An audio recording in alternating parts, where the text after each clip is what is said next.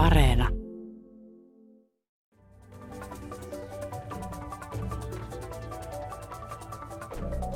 Miten vahvasti tai heikosti Unkarin oppositio saa näkökulmansa esiin nykyään Unkarin julkisuudessa ja miltä ylipäänsä vaikuttaa Unkarin demokratian tilanne ja miltä näyttää Unkarin tilanne EU:ssa nyt Ukrainan sodan aikana, kun Unkarin uudelleen vaaleissa valittu pääministeri Viktor Orban kuitenkin haluaa ostaa energiaa Venäjältä ja muutenkin tuntuu pitävän Venäjään yllä lämpimiä suhteita. Näistä asioista puhuu tänään valtiotieteen yliopiston lehtori Heino Nyyssönen Turun yliopistosta. Minä olen ohjelmantoimittaja Maija Elonheimo ja tämä ohjelma on Brysselin kone. Mutta miltä vaikuttaa tilanne Unkarissa juuri pidettyjen vaalien jälkeen? Heino Nyyssönen. Unkarissa on pidetty vaalit, joita nyt on uutisoitu, että kysymys on murskavoitosta. Epäilemättä Fides sai siellä enemmistön, mutta tämä on oikeastaan enemmän tai vähemmän samaa luokkaa, mitä Fides on saanut aikaisemmin. Tämä 53 prosenttia äänistä, se on enemmistö. Itse katselin tuossa vähän aikaisempia tuloksia, 49 prosenttia edellisissä, 45 sitä ennen ja 53 2010, kun Fides sai sen kahden kolmansa enemmistön. Mutta se, mikä tässä tekee mielenkiintoisen, niin Fides on saanut nyt neljättä kertaa peräkkäin kahden kolmassaan enemmistön parlamenttiin. Se ei tarkoita siis ehdotonta enemmistöä, joka on yksinkertainen enemmistö, vaan superenemmistön. Superenemmistö on siis sellainen, että sen omistava ryhmä niin ei tarvitse välittää oppositiosta pätkääkään. Tämmöinen on Euroopassa aika harvinaista. Tällä hetkellä sellainen on esimerkiksi Venäjällä ja minun tulkintani mukaan Unkarin vaalijärjestelmä alkaakin muistaa entistä enemmän Venäjän mm, järjestelmää tässä. Miten sä selität sen? Onko se ainoa selittäjä tämä media? Tuntuu aika hurjalta, että Onko se niin, että koska Fides pystyy määrittämään, mitä mediassa on, siellä ei oppositio juurikaan saa ääntään kuuluville, eikä ennen vaalejakaan juurikaan saanut, niin se on, se on siinä. Jos ajattelet nyt sitä, että, että selitänkö mä koko Fidesin vaalivoiton niin, tällä, niin, niin, niin epäilemättä siihen on useita tekijöitä. Yksi on tämmöinen, voisiko sanoa, varsin antelias sosiaalipolitiikka, mm, esimerkiksi perhepolitiikka. Täällä on kyllä tämän tyyppisiä. Sitten on yksi tapa on Orbaanin karismaattisuus, oppositioheikkous, näitä löytyy, mutta mä haluaisin tässä nyt korostaa se, että minusta itse Unkarin erikoinen vaalijärjestelmä on yksi avaintekijä. Että, että juuri nimenomaan, kun mainitsin nämä prosenttiosuudet, niin kaikissa näissä tapauksissa tämä on johtanut kahden kolmassaan enemmistöön parlamentista. Eli semmoinen ei ole tyypillistä. Ja saattaa olla jotakin tämmöisiä paikkakattojakin joissakin tapauksissa. Tämä nyt on se eh, tavallaan avain tähän vaalivoittoon minun Mutta mielestäni. Eikö Euroopassa aika monessa paikassa sen tapainen, että tulee yksi edustaja yhdestä vaalipiiristä ja silloin vähäiselläkin etulyöntiasemalla pystyy saamaan mahdottoman paljon niitä paikkoja siellä parlamentissa. Sitten saman tapanhan, eikö se ole Ranskassa? Ei, ei, ei, ei ole näin. Joo, tämä onkin monimutkaisempi juttu. Meillä on yhtäältä tämmöisiä enemmistövaalitappoja, tyyppi esimerkkinä Yhdysvallat. Ja kiintoisa anekdootti on se, että Yhdysvalloissakin vain noin kolmannes on tyytyväisiä vaalijärjestelmään. Tämä samanlainen on käytössä Britanniassa. Nämä on nämä klassit esimerkit. Mutta sen verran mä oon katsellut tästä Britanniassakin, niin kyllähän joku Thatcher sai vahvoja enemmistöjä esimerkiksi, mutta niissä ei koskaan ollut tämä kahden kolmasan enemmistöä. Eli tavallaan tässä se pihvi on siinä, että tämä tämmöinen järjestelmä on jossakin määrin toiminut vanhoissa demokratioissa, mutta jos sotketaan tämmöiseen uuteen demokratiaan, jossa voi olla käytännössä hallituksen mediamonopoli, epäilyttää vaalikampanja ja muuta, niin silloin ollaan tämän tyyppisessä tilanteessa. Eli sen takia myös se Venäjän nostin tässä esiin. No, Ranska on taas sitten semmoinen, että siellä on enemmistövaalitapa, mutta siinäkin oikeastaan on kaksi kierrosta, että sekin poikkeaa Unkarista, jos on yksi kierros. Eli tämä Unkarin järjestelmä on tässä mielessä hyvin erikoinen. Se on kopioitu Saksasta, mutta Saksa on siinä mielessä niin oikeastaan poikkeusta, tämän tyyppinen järjestelmä näyttäisi toimivan hyvin vain Saksassa. Jos oletamme, että paikkajako ja äänestysprosentti vastaavat toisiaan. No onko tämä systeemi sitten semmoinen, että voitaisiin ajatella, että tämä on jotenkin oikeusvaltioperiaate katon allehan menee kaiken näköistä, mutta menisikö tämäkin, jos järjestelmä on semmoinen, että se estää sen, sen vaihtuvuuden siinä demokratiassa. Sitten, siis eihän tämä järjestelmä, tämä vaalijärjestelmä välttämättä sinänsä ole se, mutta että jos sitten sen lisäksi media tukitaan ja Tuo on hyvin nokkela kysymys sinänsä, että periaatteessa kai se ei olisi, mutta kun siihen liitetään kaikki tämä, tämä kuvio, eli mä oletan nyt näin, että mä en ole nähnyt vielä Etyj-vaaliraportteja, no. mutta eh, etukäteen niin eh, siellä tuli tämmöisiä kriittisiä raportteja juuri sen takia, että vaalit eivät ole reilut, eli meidän pitää jakaa ensinnäkin kysymys, että vaalit voivat olla vapaat, mutta ne eivät ole välttämättä reilut, ja tämä vaalien reiluutta mä olen alkanut jo pitkään korostaa Unkarin tapauksessa, niin periaatteessa tämä tekninen puoli, se on itse asiassa katsoo demokrasi-indeksiä, niin se on heidän paras osuutensa. Eli vaalit ovat yleensä teknisesti suhteellisen moitteita. Mutta kun eihän se ole se olennainen pointti, vaan olennainen pointti on se, mitä tapahtuu vaaleja ennen juuri. Tämä medianäkyvyys, vaalimainonta ja tällainen, voisiko sanoa vaaleilla kikkailu. Eli no. miten hallitus pystyy käytännössä ohjailemaan tiedotusvälineiden kautta riittävän määrän kansalaisten no. mielipiteitä. Miten se konkreettisesti teki? No sanotaan yksi esimerkki, mikä on tässä nyt ollut eh, esimerkkinä, että eh, viimeisen kansallispäivän yhteydessä niin Orbanin puhetta näyttiin televisiossa yhdeksän kertaa. Toisaalta taas sitten eh, opposition tämä Peter Marki sai, sai viisi minuuttia televisioaikaa. Meillä esimerkiksi ollaan hyvin tarkkoina siitä, että kuinka paljon vaaliväittelyssä eri ehdokkaat saa aikaa. Silloin kellojakin ja jotain muuta. Tämmöistä ei ole ollut. Miten Orban on sen teknisesti järjestänyt, että hän sai sen? Millä keinoin? Onko hän miehittänyt television? Hän on miehittänyt television käytännössä jo kymmenen vuotta sitten. Eli toisin sanoen valtio- ja tiedotusvälineet ovat käytännössä Orbaanilla. On sitten semmoisiakin arvioita, että noin 85 prosenttia mediasta olisi käytännössä hallituksen käsissä. No tästä on pikkusen erilaisia riitauksia, että mikä nyt katsotaan, että mikä on hallituksilla ja mikä ei, mutta epäilemättä niin tämmöinen suuri osa siitä tiedotusmonopolista on kuitenkin hallituksen käsissä. On toki tämmöisiä pieniä oppositiolehtiä, mutta, mutta pikemminkin tämä kautta pystytään kuitenkin ohjailemaan yleistä mielipidettä. Ilmeisesti se on sitten kuitenkin niin vähän kiistanainen näkemys, jos jotakin viestiä toistaan tarpeeksi usein, niin se sitten näyttää vaikuttavan ihmisten ratkaisuihin. Mm. Sä oot sanonut jotenkin näin, että se ei ole kauhean selkeä se Orbanin politiikka kuitenkaan, että se on enemmän tämmöinen Orbanin politiikka, että se Fidesin politiikka, että eh, että sillä ei ole semmoista, semmoista logiikkaa, jota vastaan voisi väitellä, että se on sen tarkoitus on pitää Orban vallassa. Ei siellä sellaista niin kuin suurta aatetta ole, ehkä nationalismi jollain lailla. No kyllä mä tästä nyt näistä vaaleista ajattelin, että mun ensimmäinen huomio, kun mä tämän huomioon, että nationalismi voitti, Eurooppa hävisi. Jos ajatellaan nationalismilla tässä tapauksessa sitä, että Orban hyvin pitkälti pyrki siihen, että nimenomaan unkaraisen turvallisuus on, on tärkein. Tämä tietysti kuulostaa makaperilta, kun tiedetään, mitä Ukrainassa tapahtui, ja esimerkiksi Ukrainan presidentti Zelenski reagoi tähän, mutta koko ajan ajatus, että unkarilaisten turvallisuus on tärkeää että aika tämmöistä voisiko sisäänpäin kääntynyttä ajattelua. Mikä tässä niin on, se logiikka, niin tietysti olennaista on se, että pysyä vallassa. Tämä on koko ajan se keskeinen. Sitä voidaan kutsua esimerkiksi oikeistopopulismiksi, mutta mä en oikeastaan tämmöiset nimitykset jo koittanut aktiivisesti unohtaa. Kysymys on enemmänkin tällaista niin kuin vallan tavoittelusta, jossa ei välttämättä ole erityisen selvää ideologiaa. Mitä sä oletat, että miten tässä jatkossa käy? Orbanhan on hyvin osannut pelata asemansa. Hän on edelleen nyt sitten pääministeri ja hän superenemmistön saa, mutta tässähän on kuitenkin ollut semmoisia äänenpainijoita, esimerkiksi EU alkaa hermostua Unkariin, on nämä oikeusvaltiokeskustelut. Onko tämä huono vastaus? Mä sanoin, että mä en tiedä, koska mä oon seurannut tätä asiaa kymmenen vuotta ja havainnut, että tässä asiassa oikeastaan ei ole edistytty.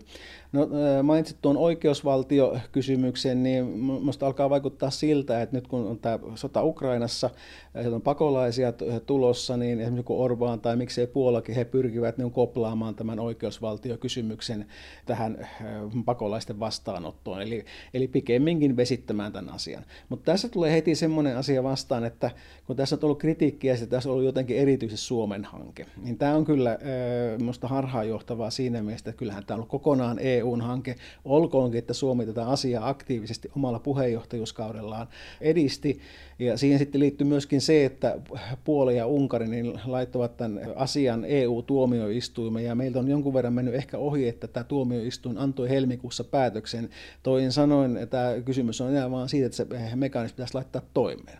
No nyt on sitä kautta kyllä tietty ongelma siitä, että, että onko Ukrainan sota tai sota Ukrainassa nyt se, ja EU-vaatima yhtenäisyys sellainen asia, että se käytännössä niin vesittää koko tämän rakennelman. Minusta se on aika huolestuttava, jos näin on. Mm. yliopiston lehtori Heino Nyyssönen Turun yliopistosta. Tässähän on kuitenkin semmoinen kiinnostava asia, että vaikka Orban on ystävällismielisissä väleissä Venäjään koko ajan, niin Ukrainasta tulee pakolaisia nyt tällä hetkellä Unkariin. Heidät otetaan vastaan myönteisesti ihan selvästi, että ainakin katsoo noita filmejä, kun siellä ollaan asemalla jo vastassa näitä ihmisiä. Ainakin jotkut ottaa siellä heitä vastaan ystävällisesti. Ja Tämä on hyvä, hyvä tarkennus. Jotkut ottavat vastaan. Itse en ole ennättänyt sillä asemalla käydä, mutta tämmöistä ö, olen kuullut, että, että oikeastaan hallitus ei ole siihen käytännössä juurikaan reagoinut, vaan on vapaaehtoisia. Että puhutaan tämmöistä, että kun ei edes vessaan pääse rautatieasemalla. Eli puheet ja teot ilmeisesti ovat ristiriidassa. Mutta tämä ei tietenkään tarkoita sitä, etteikö Orbán olisi jo ennättänyt pyytää rahaa näiden pakolaisten auttamiseen taas sitten EUlta. Että tähän liittyy tämän tyyppisiä asioita. Orbán on epäilemättä siinä ilmeisesti reaalipolitiikko, että on arvioitu, että, että Unkari olisi tullut vähintään jo 500 000 pakolaista Ukrainasta. Todennäköisesti he, he eivät ole jäämässä siihen kovinkaan pitkäksi aikaa, mutta et oikeastaan eihän myöskään olisi voinut laittaa rajaa kiinni, oletan nyt ainakaan näin, mutta että hän pelaa tämmöistä, puhutaan riikinkukkotanssa, tai mä ehkä käyttäisin myös keinolautapolitiikkaa, jossa koitetaan tasapainolla jollakin tapaa niin Venäjän kuin EUnkin välillä. Miten sä sanoit sen, että siis Orban on sitä mieltä, että hän tarvitsee rahaa nyt kun tulee pakolaisia, mutta ei anna pakolaisille mitään rahaa kuitenkaan. No toivottavasti antaa, mutta, mutta tämän, tämän tyyppisiä, tyyppisiä uutisia mä Unkarin suunnalta kuullut, että, että, että pikemminkin ne on ollut vapaaehtoisia, jotka siellä, siellä on toiminut, kun Unka, ja nämä pakolaiset ei sinänsä kiinnosta, mutta, mutta hän ei tietenkään oikein tätäkään asiaa voinut täysin jättää huolimatta, koska se vaikuttaa hänen imagoonsa muuta, mutta selvästi hän on pyrkinyt, hän muassa kertoi kirjoittaneensa von der Leyenille kirjeet, nyt tarvittaisiin rahaa ja, ja kertoi sitten parin päivän päästä, että nyt saatiin ne rahat sieltä EUlta. Että tämä on rahasautomaatti, miten hän pyrkisi esittämään. Miten tällä hetkellä, se, miten sä oletat, että mm, Orbanin ja Venäjän välit, miten ne kehittyy? Mikä, mikä siinä on se tilanne, että Zelenskihan varotti kyllä Orbania, Orbania, että tämä ei ole hyvän edellä, että nyt te luotatte siihen Venäjään. Niin, luottaako Orbán Putinin, luottaako eh, Unkarin hallitus Venäjään? Tämä on ajatellut joskus, että tämä on tämmöinen lumeavioliitto tai tämmöinen pragmaattinen suhde. Eh, hyvin olennaista siinä on se, että kun Unkari on käytännössä niin riippuvainen Venäjän öljystä ja kaasusta, tämmöisiäkin lukuja, että peräti 80 prosenttia kaasusta, että se on hyvin niin kuin eh, keskeinen riippuvuussuhde. No, tämä tietysti johtaa sitten siihen, että missä määrin Unkari ja Orbán pysyvät sitten EU-pakotteiden takana takana. Tässä on tämmöinenkin kuvio. Ainakin kansalaisille on markkinoitu asia niin, että Unkarin ei voi olla tukemassa pakotteita Venäjää vastaan, joka on taas sitten ristiriitasta tänne Euroopan unionin suuntaan. Miten tämä kuvio tulee nyt tässä kehittymään, että tällaisia arvioita on esitetty, että joka tapauksessa Orbanin pitää kääntyä nyt sitten tässä tilanteessa enemmän EUn suuntaan. Ja tuossa juttelin yhden kollegan kanssa juuri äsken, niin että no eihän Orbán nyt kuitenkaan murhaajia voi lähteä tukemaan. Että kyllähän tässä hyvin mielenkiintoisessa tilanteessa olisi miettää nyt näitä joukkohautojen paljastumisia ja muuta, niin itse mä jotenkin kuvata sitä niin, että Orbán on ollut pitkään liemessä, mutta tämä on melkoista akrobatiaa, että hän siitä huolimatta pystyi kääntämään tämän koko Ukrainan sodan voitokseen. Ja tämä asia esitettiin kotimaassa niin, että jos tulee oppositiovaltaan, niin tulee sota. Eli Orbanin puolue on rauhanpuolue, oppositio on sotapuolue. Eli oppositio ehkä vähän kyvyttömyyttäkin niin viittasi juuri näin tämmöisiin yhteiseurooppalaisiin ajatuksiin, esimerkiksi aseiden vienestä tai jotain muuta, jonka, josta Orban nappasi heti, heti kopin miten sä oletat, että miten, miten tulee käymään, kuinka huonot välit Orbanilla on EU-hun? Luuletko että nyt kun on nämä vaalit ja tilanne ratkesi näin, ja nyt on tämä Venäjän tilanne, niin nyt joka tapauksessa ne rahamäärät, jotka Unkariin on menossa, niin ne vähenee, vai pystyykö Orban EU-ssa pelaamaan sillä peli, sitä peliä, että koska monessa päätöksessä vaaditaan yksimielisyys, niin hän sitten sanoo kaikkeen ei, jos ei hän saa niitä rahoja Tämä on hyvä huomio. Tietenkään mulla ei ole oikein kunnollista vastausta tuohon, mutta menen tähän yksimielisyyteen. Että, kyllä mä sitä oletan, että, että, että selvää on, että Orbánin Unkari on Euroopan unionin hankala yhteistyökumppani. Tämä että tulee epäilemättä näkymään. Tässä mielessä oikeastaan asiassa ei ole mitään uutta. Ja tämä tulee näkymään erityisesti niin tuossa ulkopolitiikassa, jossa periaatteessa asiat pitää päättää konsensuksella. Meillä on useita tapauksia tässä pari viime vuoden aikana, jolloin Unkarin hallitus on torpannut jonkun EUn päätöslauselman. Niin se koko ajan on se kysymys, että löydetäänkö me jostakin se käännekohta. Minun tietysti, kun mä oon asiaa seurannut varmaan kymmenen vuotta, niin jatkuvasti on ennustu käännekohtaa mutta koskaan sitä ei ole tähän mennessä tullut. Eli löytyykö se käänne, käännekohta vielä? Tämä on ennustettu niin, niin monta kertaa. Mä ehkä koittaisin vasta jotenkin niin päin, että Orban on erittäin taitava poliitikko. Monet ovat hänet eh, varmaankin aliarvioivat. Hän on kuitenkin suhteellisen pienen maan pääministeri, mutta jos ajatellaan asiaa toisinpäin, niin hän on kuitenkin valittu myöskin äänestyksessä niin yhdeksi Euroopan merkittävissä poliitikoista, ja tällä hetkellä hän on pisimpään eh, virassa ollut, siis tällä hetkellä virassa ollut ollut EU-poliitikko, eli, eli hyvin helposti tässä hänet aliarvioidaan. Hän on niin monta kertaa pudonnut eh, jaloille, että jotenkin, että jos tässä nyt Orbaan pystytään eristämään kunnolla, mikä minusta ainakin olisi ihan toivottavaa, niin ihmettelen kyllä, että jos tähän päädytään. Mutta miltä ylipäänsä vaikuttaa toimivan demokratian kannalta ulospäin se, jos sama ihminen pysyy pääministerinä tai presidenttinä kauan, monta vaalikautta? Yliopistolehtori Heino Nyyssönen. Olen bongannut semmoisen mielenkiintoisen lauseen, että demokratia on järjestelmä, jossa hävitään vaaleja. Tätä on viime aikoina yhdistelty eh, Yhdysvaltain politiikkaan, mutta Unkarin perusteella voisin kysyä, että eh, mikä se järjestelmä on, jos oppositio häviää aina ne vaalit, niin että onko se enää, enää demokratiaa. Mutta kyllähän siis demokratioissa usein on sellainen rajaus, että esimerkiksi saa olla presidentti vain tietyn määrän kausia ja ja Unkarissa sä sanoit, että Orban on kaikkein eniten koko Euroopassa tai EU-alueella ainakin ollut pääministeri. Tämä pitää paikkansa, mutta jos lähdetään siitä, että kansa haluaa jatkoa samat vallanpitäjät, niin se on mahdollista. Mutta silloin tietysti joudutaan kysymään sitä, että onko tämmöinen järjestelmä enää, enää demokratia, jos on aina oppositio, joka häviää ne vaalit. Itse olen puhunut Unkarista jo vuosikausia pehmeänä autoritarismina. On myös tällainen ajatus, että se on oikeastaan niin muodollisesti demokraattinen, mutta sisältä äh, autoritäärinen. Mä oon tällä kuitenkin halunnut tehdä semmoisen erottelun siihen, että kyllä jostakin Unkarista on vielä matkaa Venäjä ja ennen kaikkea Kiinaa, joka on oikein vahvasti autoritaarinen. Sen takia olen puhunut kuitenkin tällaisesta pehmeästä autoritarismista.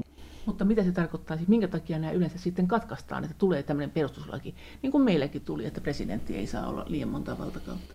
No tällä tietysti on lähdetty siihen, että tämmöinen yksinvalta, sanotaan, että ehdoton valta turmelee ehdottomasti, että tämä johtaa tavallaan yksinvaltaisiin tendensseihin ja tietysti totta kai meillä on myöskin esimerkki Uro Kekkosesta, joka mieltyi itse tähän valtaan. Että tässä jotenkin koittaa ajatella niin, että pyritään rajaamaan ihan vallankäytön ja tämmöisen voisiko sanoa, vallan korruptoivan olemuksen takia, niin pyritään jakamaan näitä ja rajoittamaan näitä kausia. Ja taas esimerkkiä on Itä-Euroopasta hyvinkin paljon, joissa nimenomaan, joku Kasakstan, niin siellä nämä rajoitukset on poistettu. Eli voi olla pitempäänkin, voi olla useamman kauden presidenttinä. Mutta tätä pidetään niin kuin globaalisti tai historiallisesti sellaisena ajatuksena, että, ei, että, että on, jos demokratiaa mietitään, niin se ei ole niin kuin demokratian mukaista. Kyllä, juuri, juuri näin. Joo. Ja tietysti totta kai me jo vähitellen voimme, voimme kysyä, että mitä se kertoo Unkarista, jos sama puolue on käytännössä voittanut neljä kertaa vaalit peräkkäin ja saanut neljä kertaa kahden kolmasson, eli tämän superenemmistön,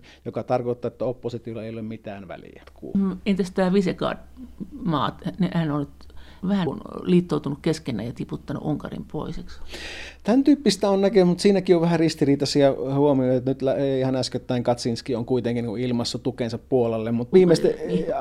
Katsinski niin puolalainen on ilmassa tukensa Unkarille tietenkin. mutta kyllä tässä niin on ollut sen tyyppistä, että sillä Puolan suunnalla ilmeisesti on hermostu jonkun verran tähän Unkarin käyttäytymiseen, että nimenomaan, koska siis Unkarin tai Unkarin hallitukseen, nimenomaan Viktor Orbanin käyttäytymiseen, koska hän tuntuu veljelevän vahvasti Venäjän kanssa, ja taas Puola ja Venäjä ei ole perinteisesti ollut eri erityisen hyvissä väleissä. Et, et, et tämän tyyppisiä tulkintoja on tehty ja myös se, että Puola ja Romania olisi niin lämmitellyt suhteitaan, mutta että miten, mitenkä nyt sitten vakavasti nämä on otettavissa, niin siihen on vähän vaikea, vaikea sanoa. Mutta, mutta tämän tyyppisiä ilmiöitä, merkkejä on ollut nähtävissä. Mm, Puolahan on nyt tämän sodan aikana osoittanut suurta ystävällisyyttä ja lojaalisuutta Ukrainalle, joka tosin ei ole EUta, mutta me EUssahan olemme huolissamme Ukrainan tilanteesta lähettänyt sinne apua, ottanut mahdottomasti vastaan pakolaisia ja kaikin tavoin yrittänyt tukea Ukrainaa. Että voisiko nyt kuvitella kuitenkin, että Puolan osakkeet olisi EU-ssa nousussa, että tämän jälkeen siitä oikeusvaltiosta olisi niin pahempi puhua, kun he on kuitenkin osoittanut, että kyllä heidän arvonsa on niin osin humaaneja kyllä. Tämä on hyvä huomio ja kyllähän tässä tämmöinen pukinsorkka periaatteessa on olemassa. Tämä on niin epäily nimenomaan, että, että millaisia taka-ajatuksia puolen hallituksella on. Se, se, Mut, mu, se voi olla, mutta, mutta kyllä mun heti pitää sanoa, että tässä kirjoittanutkin aiheessa, että epäilemättä Puolan konservatiivihallitus on toiminut tässä asiassa minusta mallikkaasti ja ehkä toiminut jopa niin kuin suorastaan Euroopan tai EUnkin puolesta. Kyllä tässä niin kuin puolella, puolella on hyviä asioita. Mutta sitten niitä ikävämpiä asioita on se, että Puolalla on muun muassa uhkasakko, joka nousee miljoona euroa päivässä. Että kyllä mä niin kuin epäilen, että näitä asioita joka tapauksessa yritetään koplata. Ja se tarkoittaa se oikeusvaltioperiaate ja nämä oikeudenkäynnit. Miten nämä nyt tarkoittaa Puolan ja Unkarin suhteen? Paljonko ne menettää ja mistä rahasta? Siis tässä vaiheessa kysymys, kysymys on siis siitä, että koska näissä oikeusvaltioraporteissa on ollut selviä puutteita, niin näiden tulevat budjettirahat on oikeastaan kiinni näistä. Ja tämä kysymys nyt sitten on EU-tuomioistuimessa ratkaistu siten, että Puola ja Unkari eivät saa näitä elpymisrahastorahoja. Ymmärtääkseni tässä nyt mennään tällä hetkellä. Mutta entä vielä Puola ja pakolaistilanne ja se, miten paljon Puolassa ylipäänsä on maahanmuuttajia? yliopiston lehtori Heino Nyyssenen. Mitä tässä ei tästä Puolan tapauksessa oikeastaan olla muistamassa, niin että tosiaan kaksi miljoonaa vai paljonko on tullut jo yli, ylikin sen enemmän. Mutta Puolaan on tullut ennen tätä kriisiä niin ehkä miljoona ukrainalaista. Tietysti okei, okay, sitä voi ajatella, että ne jossakin määrin eh, korvasivat niitä puolalaisia putkimiehiä, jotka, jotka ne Britannian suuntaan meni, mutta että eh, Puolaan on tullut kyllä paljon maahanmuuttajia. Tätä yleensä ei tässä erityisesti 2015 kriisin eh, yhteydessä ole muistettu niin ollenkaan, että tämä, on tietysti tärkeä. Mä sitä Puolasta vielä sen verran, että, että sitäkään usein en muista, että Puola tavallaan, voisiko sanoa vähän lainaus, me katselee omia alueitaan, kun se katselee Ukrainaan ja valko että on hyvin kiinnostavaa katsoa välillä aina karttaa, eli kuinka Puola on ollut niin paljon suurempi aina välillä. Ja, ja välillä pienempi. Ja välillä, välillä, välillä pienet, että, että tämä nimenomaan se, se Puola, erityisesti se Puolan itäraja on semmoinen tietysti ollut kiinnostavaa siitä, että, että käytännössä Puola oli niin kuin maailmasta välillä li, aikana liian, liian suuri. Että oikeastaan puolainen oppositio pääsi suurin piirtein 89 siihen yksimielisyyteen, että tämä Puolan itäraja on nyt se oikea itäraja. Mutta tämä siis tarkoittaa tavallaan sitä, että se, sinne on ollut vahvat yhteydet sinne valko ja Ukraina jo aikaisemmin. Ja Puola varmaan sitten toivoo, että Ukraina ja valko heidän vanhat alueensa, niin pääsisi EU-hun.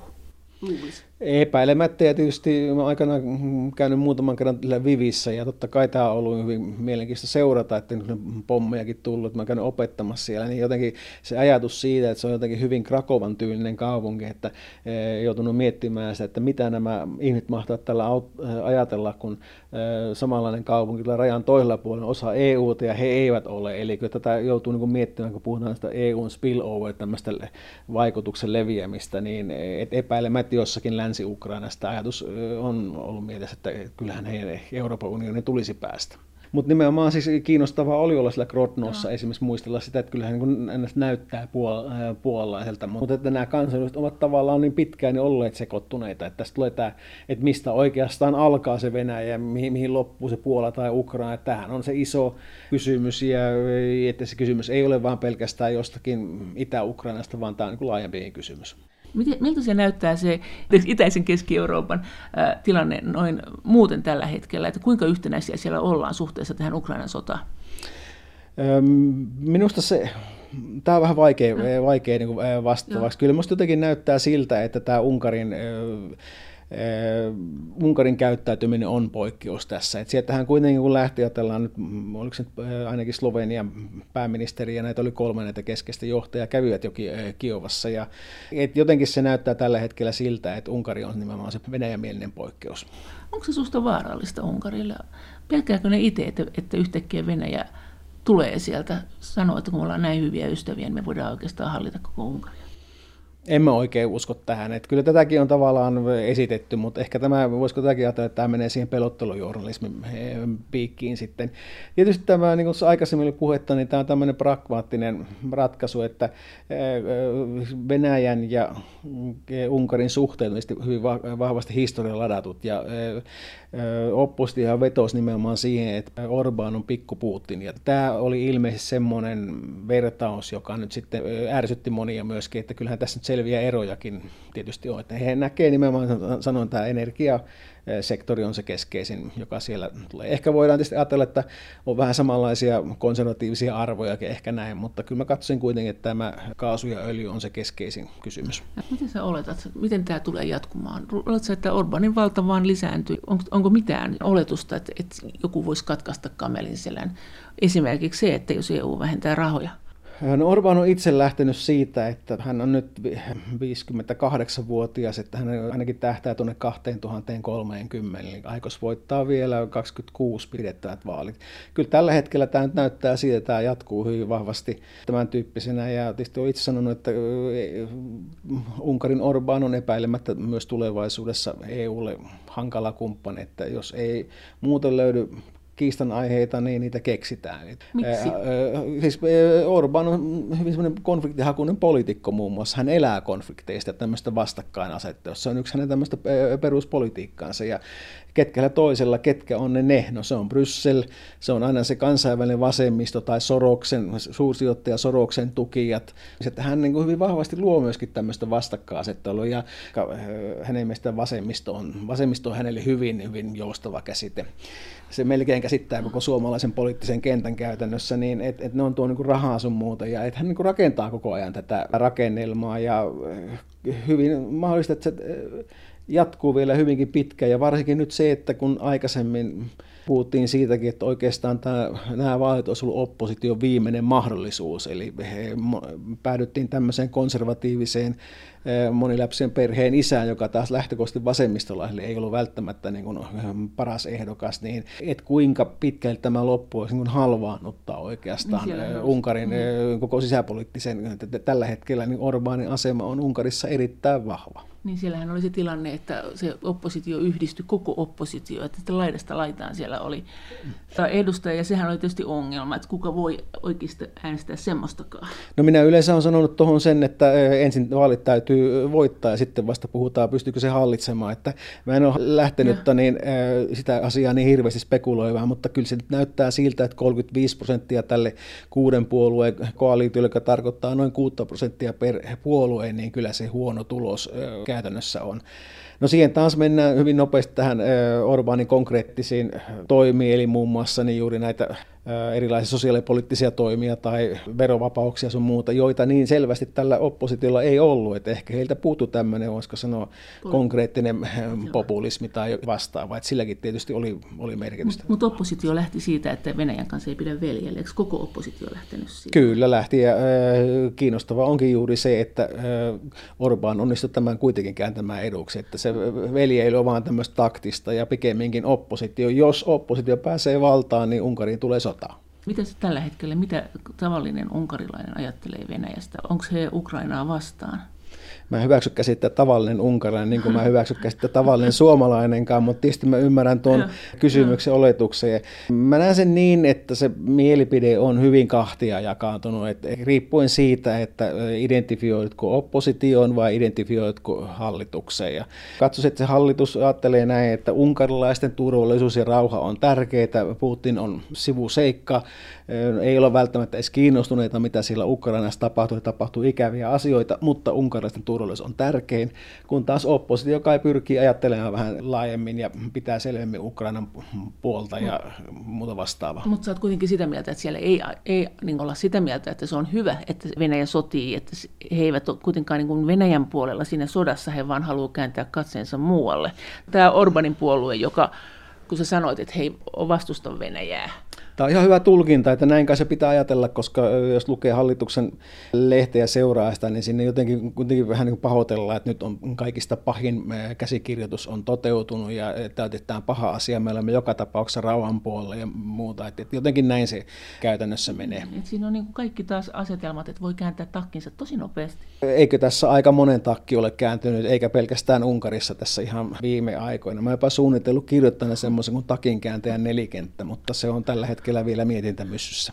Miten sitten, kun oppositio nyt, se 35 prosenttia kuitenkin pääsee sinne parlamenttiin, niin mitä he siellä tekee? Voisiko he ihan saman tien lähteä kotiin ja sanoa, että olen täällä nyt pois näkyvistä ja kalastelen tai hoidan puutarhaani, että kannattaako niiden edes mennä sinne parlamenttiin?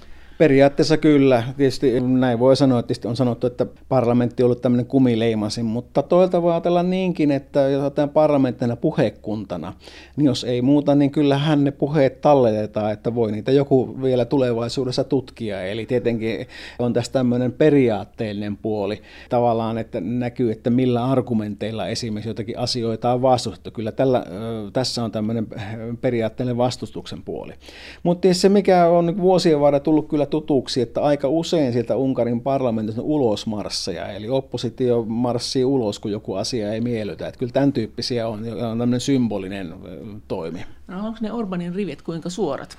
Että tavallaan kun sanot, että siellä kuitenkin keskustellaan, niin silloinhan voisi kuvitella, että jos se politiikan linja ei ole kovin selvä, sä sanoit, että se on tämmöinen rettelöintihakunen, niin kuin, se elää tämmöisestä, ja sitten se nationalismi, joka sekin on käsitteenä usein aika epäselvä, vähän kun sitä politiikkaa ruvetaan tekemään, että minkä osion kansastamme etuja nyt ajetaan, niin voisi kuvitella, että oppositio pystyisi niin kuin taitavalla puhe, puhumisella kuitenkin vaikuttamaan, jos siellä on kuitenkin asioita, jotka ei sitten siellä Fidesille, tälle Orbanin puolueelle kovin tärkeitä tai ei oikein kantaakaan. Mutta tietysti vaikuttamaan mihin ja kehen. Eihän niitä äh, äh, puheita välttämättä näyttää sitten kansalaisille. Ei, mutta, siis, Tätä... ei, mutta siellä sisällä. No näinhän sitä voisi olettaa, ja, mutta jäin miettimään, että missä määrin se on idealista, että Fides on hyvin semmoinen hierarkkinen puolue, että sitä hyvin vähän loppuisi kuulee, että minkä tyyppistä, jos joku ehkä yrittäisikin jotain palatsivallankumousta tai no. muuta, että sitten ei juurikaan, kaikkien näinä aikoina niin Fides esiintyy ulkopuolelle erittäin yhtenään. Se on epäilemättä yhden miehen, eli Viktor Orbanin puolue. No kuka on kruununprinssi? En osaa sanoa tällä hetkellä. Viktorilla on kuitenkin paljon vielä vuosia tässä jäljellä, että miksi sitä nyt rupeaisin siis nimeään myös kerta aikoo olla vallassa vielä yhden kymmenen vuotta toimaan tässä. Yliopiston lehtori Heino Nyyssönen Turun yliopistosta. Mikä siellä on se poliittinen se suurin ongelma Orbanilla siellä sisäpolitiikan suhteen? No tietysti on paljon lupauksia muun muassa siitä, että kuinka hyvin voiva ja toimeen tuleva valtio Unkari on, jos 2030. Eli ihan yksi se, että vaikka taloudessa tietysti on positiivisia näkökulmia, ne voi tietysti epää, että kuinka vahvalla pohjalla se talouskaan on. Tässä nyt tämän sodan myötä niin forintti ennätti käydä 400, eli eurolla sai jopa 400 forinttia, ja kun Fides oli oppositiossa ennen 2010, niin silloin he koko ajan syytti hallitusta siitä, että, että on heikko forintti ja se oli silloin alta 300. Fidesin aikana koskaan forintti ei ole käynyt alla 300, vaan se on ollut 300 jotakin. Eli forintti on heilunut tässä viime aikoina ihan jonkun verran. Hallituksen selitys on, että se johtuu näistä pakotekeskusteluista ja nimenomaan Brysselin toiminnasta. Ei, ei heidän toiminnasta, siis Fidesin toiminnasta. Kyllä mä tietysti olen ihmetellyt usein tämmöistä tiettyä tylyyttä, mikä siinä niin näkyy, että Bryssel Bryssel eh, että eh, nähdään tämmöinen niin jonkinlaina alistajana, eikä pelkästään Unkarissa, mutta ikään kuin eh, Orbán liikkuisi EU-ssa, kuten EUta ei olisi ollenkaan. Että, et nytkin tässä oli ennen näitä, tai silloin sodan alussa, että Brysselin on turha laskea. Tämä oli yksi semmoinen Orbaanin arvio, että koko ajan se Bryssel nähdään korkeintaan rahan jakajana, joka ikävällä tavalla puuttuu Unkarin sisäpoliittisiin asioihin. Tämä on semmoinen, voisiko sanoa, lähellä Orbaania oleva näkökanta. Mikä siellä on se asia Brysselissä, mikä siellä niin kuin erityisesti Orbania ärsyttää? Mihin se puuttuu? Bryssel on liian liberaali, se pyrkii keskittämään valtaa, se tarttuu Unkarin, puuttuu Unkarin asioihin. No, mihin asioihin?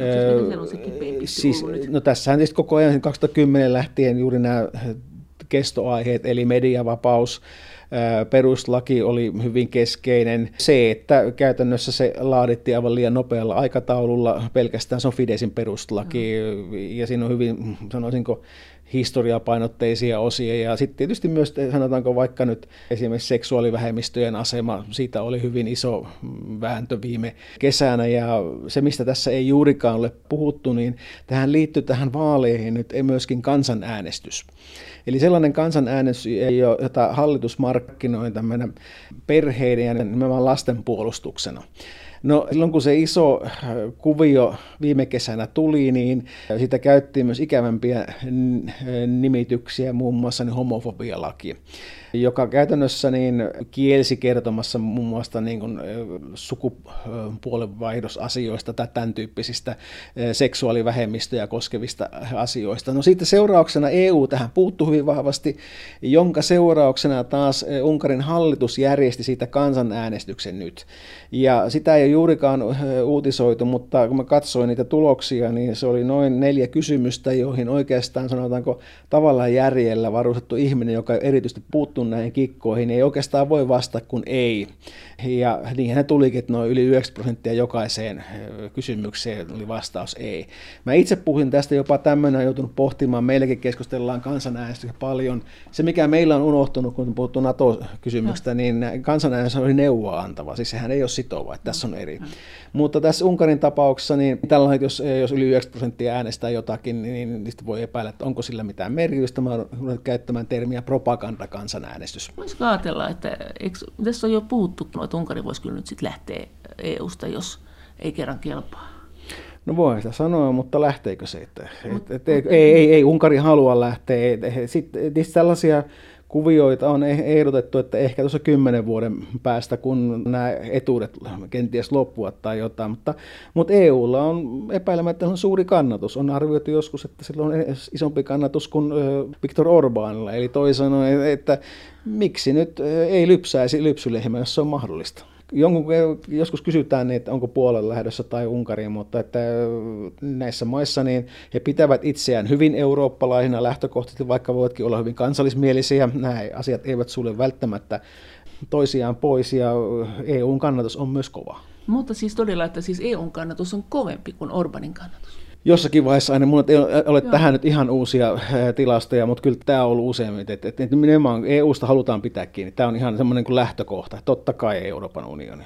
Ja se Euroopan unioni on hyvä, se tuo rahaa. Hmm. Unkarin talous, niin kasvaako se samalla lailla kuin Puolan talous? Ei tietenkään se voi kasvaa samalla lailla kuin Puolan talous, kun Puolan talous taitaa kasvaa kaikkein eniten. Mutta... No tämä on vähän ollut silleen kaksipiippunen kysymys, että kysyykö sitä oppositiolta vai hallitukselta, mutta voisi ajatella näin, että kyllä Unkari on sen 2008, joka oli silloin huippuvuosi, niin sen ohittanut. Mutta sitä on vähän erilaista näkökulmaa, että milloin, että oliko se joskus 2014 vai 2018-2019 kieppeillä.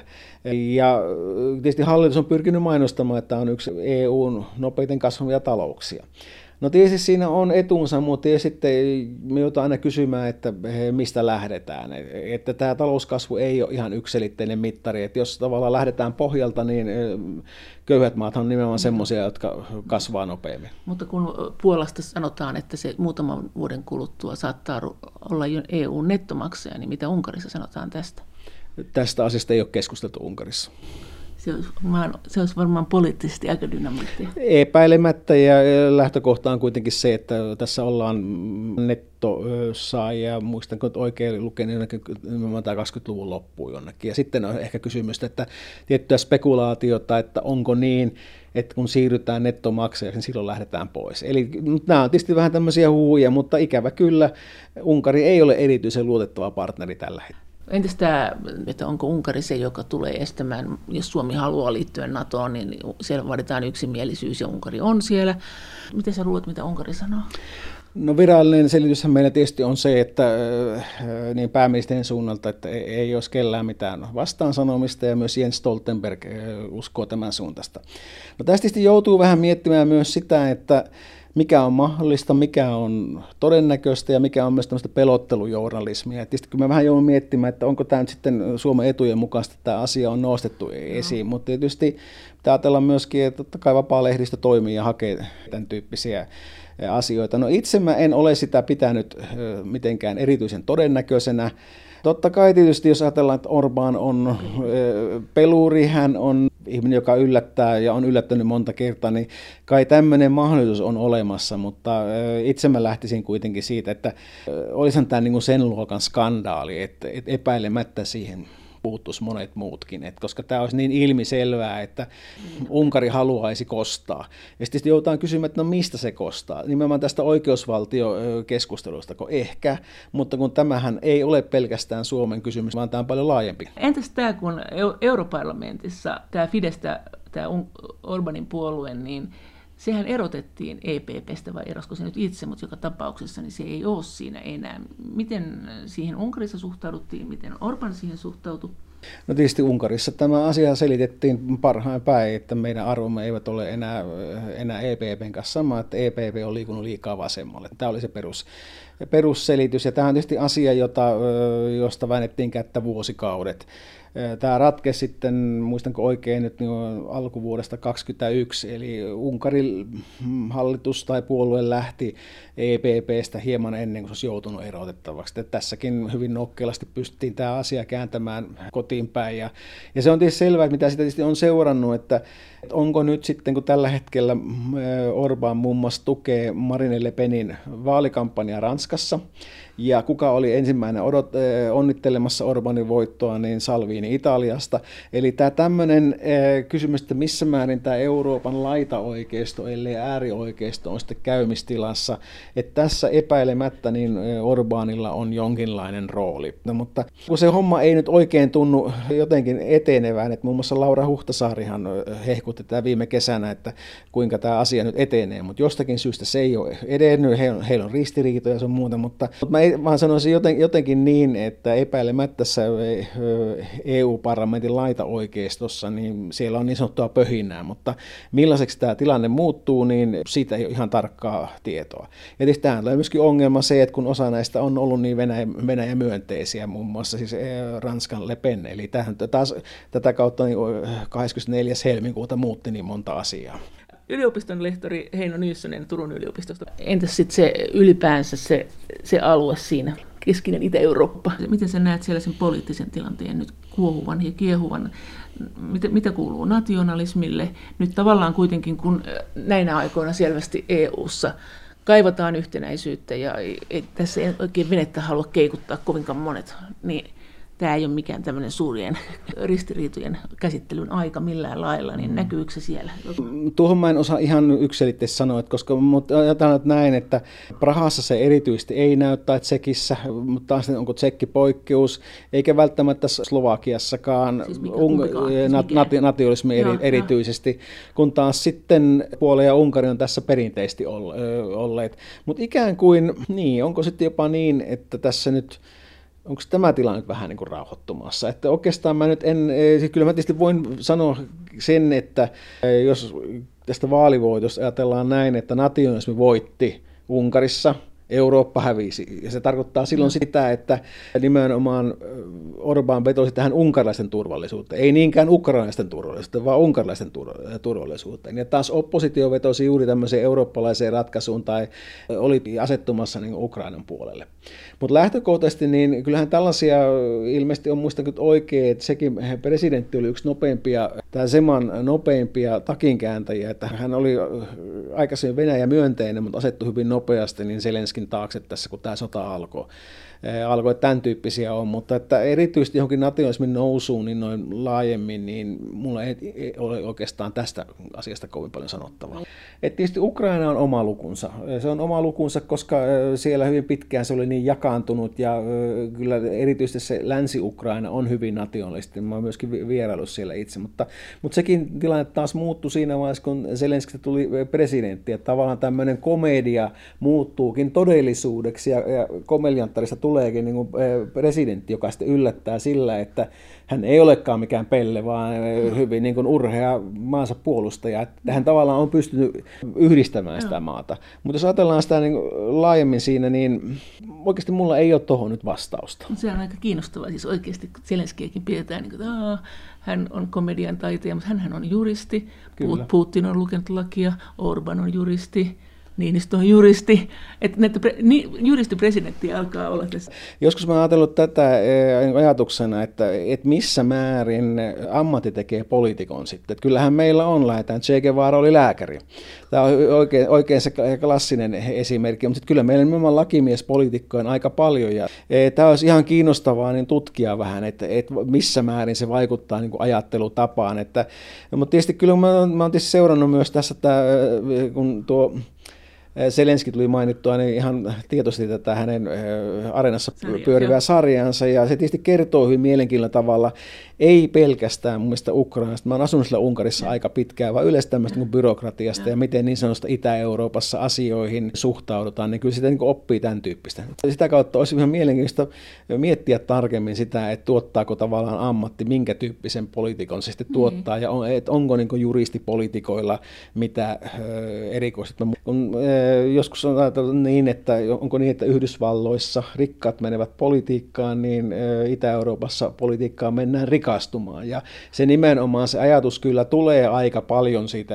kansanpalvelijasarjasta, että kuinka se korruptio on sitten hyvin lähellä. Ja tietysti Unkarista meillä on ihan riittävästi esimerkkejä, kuinka ihan samalla tavalla, niin kun Ukrainassakin on oikeastaan hyvä asia, että lähipiiri vaurastuu, kun sukulainen pärjää politiikassa. No onko Unkarissa siis korruptio, niin kasvaako se vaan, lisääntyykö se vaan? No tällä hetkellä siltä se näyttää ja on hyvin mahdollista, että näin myöskin jatkuu. Siis Unkarin suurin suurin ongelma on kuitenkin tällä hetkellä se mediavapaus, mutta kyllä korruptiokin siellä aika vahva on. Se on aika hämmentävää se mediavapaus, että se on nyt niin kuin noussut näin isoksi jutuksi, kun kuitenkin nyt on tämä netti ja some, jossa äh, periaatteessa kuka vaan voi sanoa mitä vaan, mm. ja jossa voi perustaa oman puolueen, luoda oman poliittisen uran.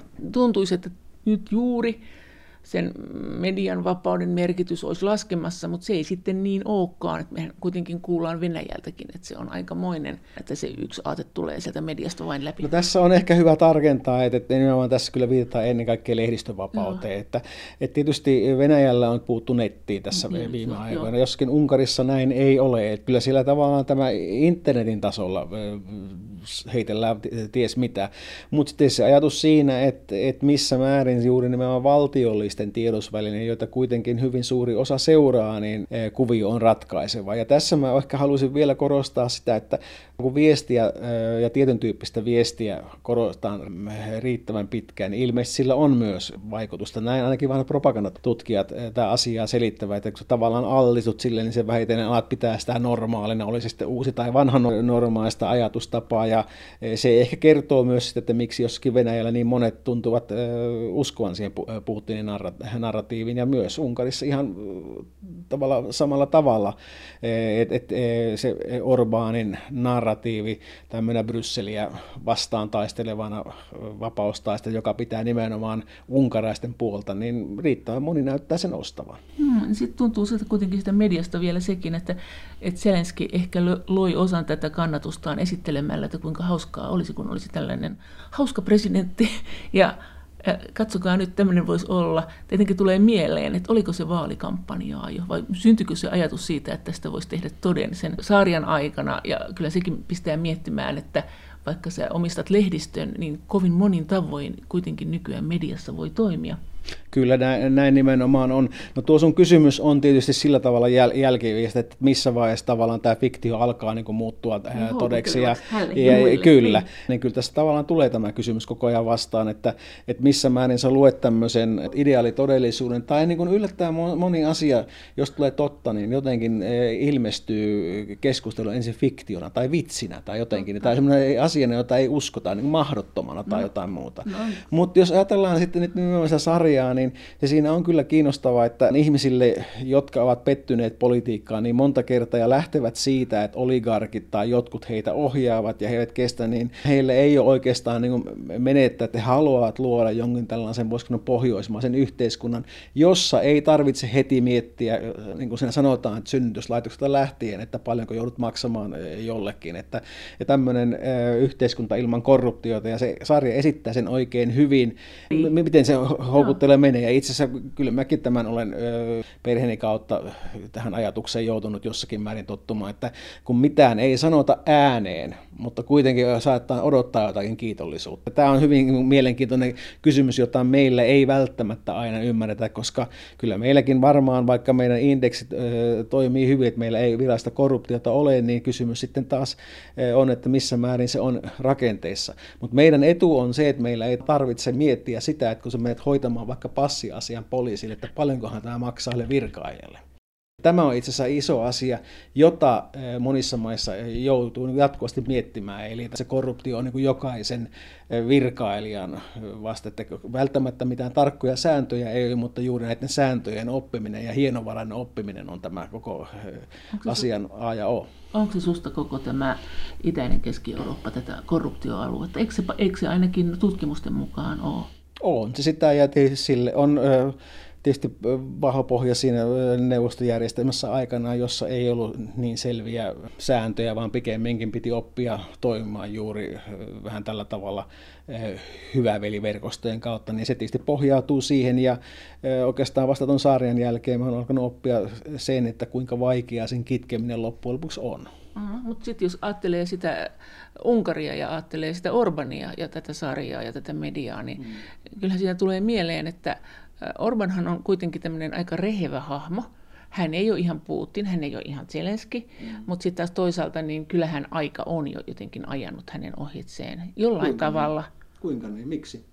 No onhan ne arvot aika vanhanaikaisia. Et jos ajattelee sitä, että siellä kuitenkin nuoriso nutkuu netissä ympäri maailmaa, Twitterissä kääntäjä kääntää sulle minkä tahansa tekstin mistä vaan. Tuo nyt on sun, sinun kuplan ajatus. Tämähän on niin kiinnostavaa, että Joo. ehkä se asia ei ole noin kuin sä väität. Ja tietysti helppohan tämä asia on nähdä täältä, mutta kerron nyt sitten toisen opetuskokemukseni takavuosilta. Olin Grodnoussa valko opettamassa nuoria ja sitten mä uskaltaan näyttämään Lukasenkan kuvan, jossa hän pelaa jääkiekkoa. Mutta ajattelin varmuudeksi, että kun tämä on vähän epämääräinen tämä maa, niin, niin laitanpa seuraavaksi Stubbin ja äh, Sipilän ajamassa polkupyörällä. Sain kuitenkin palautetta, että kyllä johtajalla on oikeus olla vahva ja et, arvokas. arvokas ja muu. Että tavallaan nämä arvot on kuitenkin siis hei, kiistanalaisia ja erilaisia. Siis he ei tykännyt siitä, että se esitettiin näin arkisesti heidän johtajansa. Näköjään. Niin, ja sitten mä niin päättelin sen, että kyllä tavallaan tämmöille konservatiiville arvoille, niin erityisesti Venäjällä niille on vahvaa tilausta. Mutta tietysti kuinka vahvaa, kuinka paljon se on nyt se kiistan ja, ja kuinka kauan, niin se on tietysti se, mitä me epäilee. Ja tietysti kyllä minustakin monet näistä ovat hyvin vanhakantaisia. Mutta tietysti voidaan väittää vastaan, että maailma on vanhakantainen. Että mm. tavallaan, että kiistanalaisuus on kuitenkin ehkä yleisempää, kuin me tulemme useinkaan ajatelleeksi. Mm. yliopiston lehtori Heino Nyyssönen Turun yliopistosta. Minä olen toiminut rauhanliikkeessä. Siis mä olen Kosmopolis-lehden pää, päätoimittaja ja e, Suomen rauhantutkimusyhdistyksen lehti sitä olen päätoimittanut nelisen vuotta tässä, mutta en mä nyt erityisesti voi katsoa olevani rauhantutkija. Pikemminkin tässä on ollut vähän semmoista keskustelua, juuri sain ensimmäisen numeron tältä vuodelta painoon, että, että miksi itse asiassa rauhantutkijat ovat olleet niin hiljaa tässä tämän sodan aikana ja selitys on vähän se, että tämä on ollut niin suuri sokki, että tavallaan on kuitenkin oletettu, että tämän tyyppinen suora hyökkäyssota olisi jotenkin niin, kuten sanoit, vanhanaikaista. Että tämä on ollut semmoinen hyvin yllätetty, että monet tutkijat on ehkä keskittynyt johonkin tämmöinen rakenteelliseen väkivaltaan tai johonkin muuhun, että, että tavallaan tässä on ehkä sitä kautta ollut, voisiko sanoa sotatieteilijöille, monet näistä on hyvin fiksuja ja sanotaanko puolustusvoimien edustajille paljon tilausta, että niin. kunnia heille, että onko sitten jopa niin, että kun aseet puhuvat, niin silloin sotilaat kommentoivat, mutta kyllä tässä nyt kuitenkin, niin en halua sanoa sitä, etteikö rauhanliike olisi tässä hampaaton, vaan sanotaanko, että uudessa kosmopolissa on kyllä tähänkin asiaan liittyviä juttuja. Mutta mitä sä ajattelet? Kun sä nyt kuitenkin oot tuon asian kanssa pelannut, vaikka et sä nyt suoraan mikään rauhantutkija mm. ole, niin miten sä ajattelet, että miten tästä eteenpäin? No tietysti ehkä tuossa rauhantutkimuksessa on vähän semmoinen kysymys, että pitäisi pystyä ajattelemaan, että vähän pitemmällä perspektiivillä, mitä tulee esimerkiksi Putinin jälkeen. Nyt ajatellaan lähinnä sitä, että Putinia on esimerkiksi hyvin vaikea syrjäyttää tai muuta vastaavaa, että, ja se on ehkä nyt, tämän, voisiko sanoa tämmöisen niin sotilaiden pohdittava sun muuta.